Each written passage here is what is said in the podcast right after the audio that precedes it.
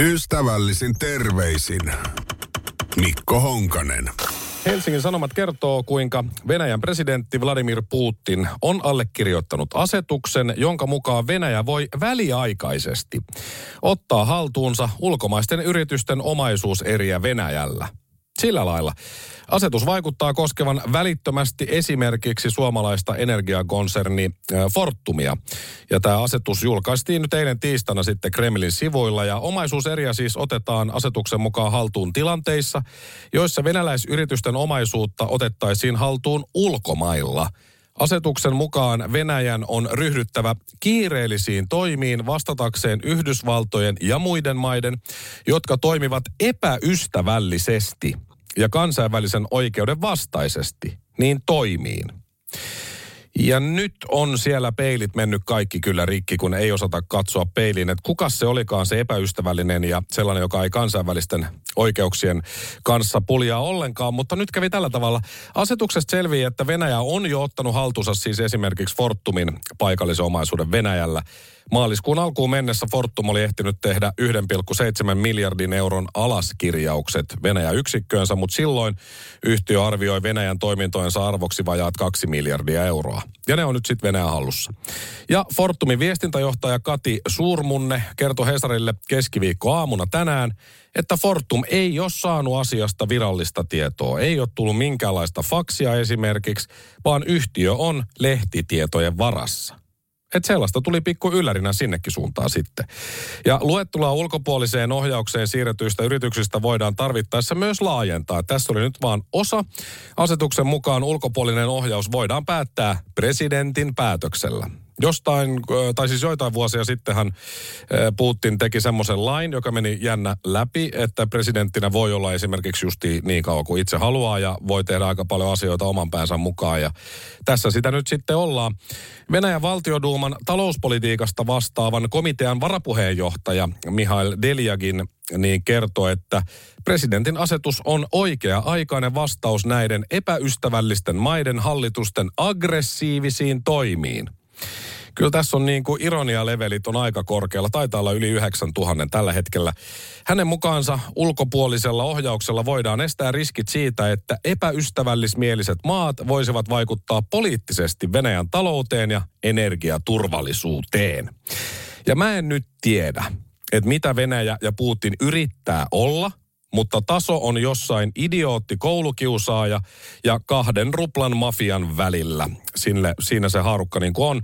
Mutta samalla mä myös ymmärrän, miksi tekevät näin. Pakotteet toimii ja vähän myös satuttaa. Pakko vastata jotenkin. Mutta vois myös EU vastata tähän hommaan. No lokakuussahan Euroopan neuvoston puheenjohtaja Charles Michael tai Mikkel, miten vaan, niin kertoo, että EU on pohtimassa keinoja, joilla jäädytetyillä venäläisvaroilla voitaisiin tukea Ukrainan jälleenrakentamista. Ja tämähän on nyt sitten Putin ja Venäjän vastaus tähän hommaan. Mutta miten olisi, että Suomessa ruvettaisiin sitten samanlaisiin toimiin tässä nyt sitten? Ihan vaan, koska naapurikin että miten ne olisi kaikki venäläisten firmat täällä, niin otetaan valtio haltuun. Eikä tarviessa oli Niinistö allekirjoittaa, otetaan siihen joku puolustusministeri tai joku muu tällainen pääministeri vaikka, ja vaikka Salekin mukaan. Aloitetaan vaikka siitä äh, Norilsk-Nikkelistä, että Harja valtaa vaan viestiä, että teidän toiminto on nyt ja rahat muuten nyt sitten meillä että koittakaa pärjäillä. Mutta tämä oli varmaan jollain tavalla Fortumilla ehkä tiedossa tai pientä aavistusta, tästä olisi ehkä voinut olla että jos siellä on oltu hereillä Fortumilla, niin sinne on asennettu ö, tonneittain ja aika paljon semmoista sopivan kokosta dynamiittipötköä jokaisen venäläisen Fortumin voimalan perustuksiin. Et sitten kun tämä päivä nyt vihdoin viimein koitti, mitä tässä on ehkä vähän jo odoteltu, niin sitten laitetaan sieltä joku vipu alas ja homma palamaan ja palohälytykset päälle ja sitten kattellaan, kun posahtelee. Ja sitten kun Venäjä syyttää, että mitäs tässä näin kävi, niin sitten sanotaan vaan, että siellä on joku ollut tupakalla väärässä paikassa, että siksi räjähtelee edelleen. Ympäri kaupunkeja. Näin kävi tällä tavalla nyt tossa. Kaikki kiinteistöt voisi ottaa haltuun Ahvenanmaan konsulaatin, Norisk, Nikkelin ihan vaan väliaikaisesti tällai. Mikä siinä on töölössä, kun venäläinen kulttuurikeskus, siitä voisi tehdä vaikka bändikämppiä koko laitoksesta, se olisi hyvä. Ja Helsinki Areena, entinen Hartwall Areena, otetaan se tosta noin vaan ja tehdään siitä vaikka Ukraina Areena, järjestetään tapahtumia ja la, sitten tuotot, mitkä jää ainakin yli, niin lahjoitetaan sitten vaikka Ukrainan jääkiekkoliitolle samaa syssyä otetaan teboilit haltuun ja jango myös ja mitä näitä muita on. Ja siis Suomihan pelaa tietysti, niin kuin tapana on, niin sääntökirjan mukaan. Samalla, kun naapuri ei kunnioita tai noudata mitään sääntöjä.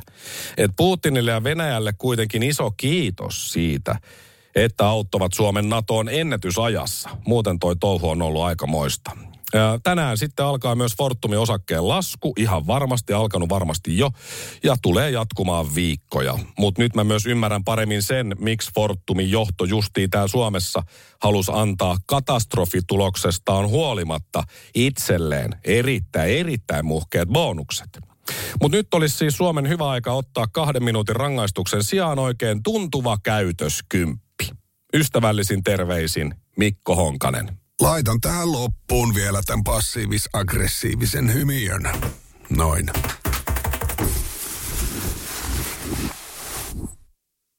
Ystävällisin terveisin Mikko Honkanen. Helsingin Sanomat ja esimerkiksi Yle myös uutisoi tällä viikolla, kuinka syrjäytetty henkilöstöpomo selvittää nyt Helsingin johtamista. Helsingin kaupungillahan on esimerkiksi palkanmaksu ollut aivan päin helvettiä jo pitkään ja on edelleen sitä. Ja sitten tässä otsikossa siis syrjäytetty henkilöstöpomo selvittää Helsingin johtamista. Helsingin kaupunki käynnistää lähes vuoden mittaisen selvitystyön, jonka toteuttaa nykyinen henkilöstöjohtaja Nina Gross syrjäytetty henkilöstöpomo ja sitten samassa lauseessa kuitenkin nykyinen henkilöstöjohto, että mitä ihmettä, mitä minä tässä nyt luinkaan, ja luinkin sitten lisää. Tällä viikolla siis Helsingissä käynnistyy selvitystyö, jonka tarkoitus on tarkastella kaupungin ylimmän johdon toimintaedellytyksiä. Selvitystyön kohteena ovat sekä pormestaristo että ylimmät viranhaltijat keskushallinnossa ja toimialoilla. Ylin johto tarkasteluun. Helsingin johtamisjärjestelmä on siis viime aikoina ollut toistuvan kritiikin kohteena, eikä ihme. Esimerkiksi tämä Sarastia-järjestelmän käyttöönoton äh, käynnistämän palkkakaauksen on katsottu johtuvan osittain puutteellisesta johtamisesta. Ja se Sarastia-homma, sehän ei ole mennyt vieläkään maaliin, ei läheskään, edelleen ongelmia. Ja selvitystyötä ryhtyy tekemään henkilöstöjohtaja tämä Nina Gross. Helsingiläisille Gross on tullut tutuksi kuluneen vuoden aikana Sarastia-projektista. Eli Gross oli projektissa vetovastuussa, kunnes hänet siirrettiin syrjään Sarastian aiheuttamien ongelmien ratkomisesta viime syksynä. Ja nyt Gross on pyytänyt eroa nykyisestä tehtävästään henkilöstöjohtajana, ja seuraavan vuoden ajan hänen on tarkoitus keskittyä selvitystyöhön – eli hän selvittää itse itseään. Tätä Grossin eropyyntöä käsitellään maanantaina kaupunginhallituksen kokouksessa, eli Gross siis ryhtyy selvittämään kaupungin johtamisjärjestelmää, jota hän on itse ollut mukana uudistamassa. Hän on myös itse ollut osa ylintä virkajohtoa. Eli siksi hän on entinen ja nykyinen henkilöstö, henkilöstöjohtaja samaan aikaan. Ja sitten Hesari kysyi äh, tältä kansliapäällikkö Sami Sarvilinnalta, että eikö tässä ole se riski, että on niin sanotusti pukki kaalimaan vartijana? Ja sitten tämä Sami vastasi, täytyy myöntää, että se on mahdollista. Ja se on sellainen asia, joka täytyy ottaa huomioon, kun selvitystä ryhdytään lukemaan. Okei, okay? eli selvitystyön on tarkoitus valmistua ensi vuoden maaliskuun loppuun mennessä, eli vuoden päästä. Ja sitten nyt jo tiedetään, että tämä on nyt vähän päin persettä. Se on menty perse edellä puuhun jo nyt. Ja se pitää ottaa sitten huomioon, kun vuoden päästä se raportti luetaan. Eli, eli olisiko niin kuin mitenkään ollut mahdollista, mitenkään, että olisi ollut joku muu, joka sen selvitystyön olisi tehnyt. Eikä sellainen henkilö, joka on itse ollut siellä sössimässä niitä asioita pariinkin kertaan. Ja sitten tämähän kuitenkin maksaa jotain. Varmasti. Kukaan tällaista ei ilmaiseksi tee. Että et tilataan mahdollisesti siis jo lähtökohtaisesti epäluotettava, kaunisteleva ja vähintäänkin jäävi selvitys. Tämä Ninahan on jäävi tekemään tämmöistä juttua. Miksi tämä edes tehdään näin? Eikö ollut ketään muuta? Onko tämä vähän sama niin kuin Yhdysvaltain presidentiksi ei halua kukaan muu kuin noin 80 seniilit äijät, jotka kärsii Alzheimerin taudista? Eikö ollut ketään muuta? Ja sittenhän tämä on vielä niin kuin palkittu tästä Sarastian tuomisesta Helsingin kaupungin palkamaksujärjestelmään samaan aikaan, kun kymmeniä, ellei satoja, tuskin tuhansia, jäi ilman palkkaa. Ja useilla palkkaepäselvyyksiä edelleen. Siis Helsinki on maailman toimivin kaupunki. Muistaakseni se on se slogan, niin ei ole kyllä ollut ihan nyt. Siis on ollut kapuloita rattaissa aika paljonkin. Tässähän oli just nyt uutinen siitä, että yksi Helsingin kaupungin, muistaakseni hoitaja, sairaanhoitaja sai liikaa palkkaa. Ja sitten hänellä oli ulosotos jotain asioita ja siitä liian isosta palkasta meni iso osa sinne ulosottoon. Niin Helsinki haasto, siis Helsingin kaupunki, tämän ihmisen oikeuteen – siitä, että he maksoivat hänelle liikaa palkkaa. Ja näitä tarinoita, näitä on paljon. Mutta siis mikä olisikaan parempi kuin kokemusasiantuntija. Sillähän asiantuntemusta tässä siis tietysti on. Mutta siis tämä sai mut inspiroituu kyllä siinä mielessä, että jatkossa, kun mullakin on esimerkiksi tässä viikoittain semmoinen Aircheck-niminen juttu. Minä ja mun pomo Janika Sakseli Rinne kuunnellaan siinä sitten mun lähetystä ja mietitään, että mikä on ollut hyvää ja mitä voisi ehkä parantaa.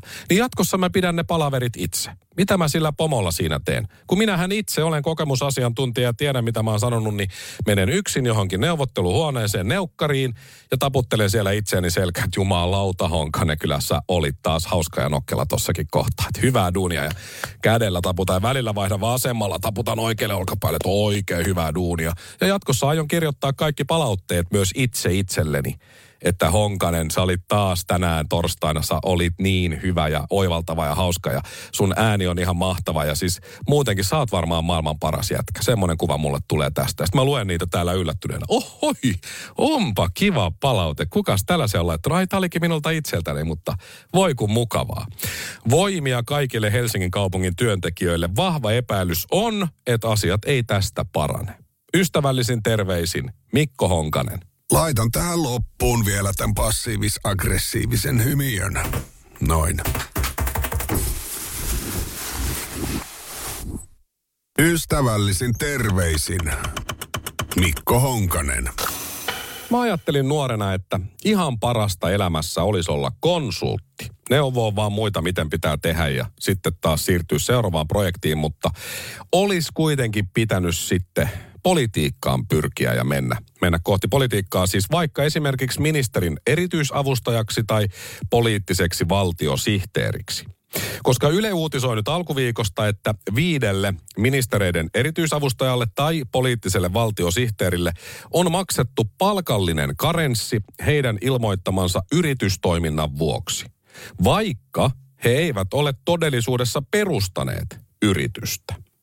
Valtioneuvoston kanslian alivaltiosihteeri Timo Lankinen kertoo Iltalehdelle, ettei Ylen uutisoimissa karenssitapauksissa ole tehty eikä ole tekeillä mitään rikos- tai sopimusoikeudellista arviointia.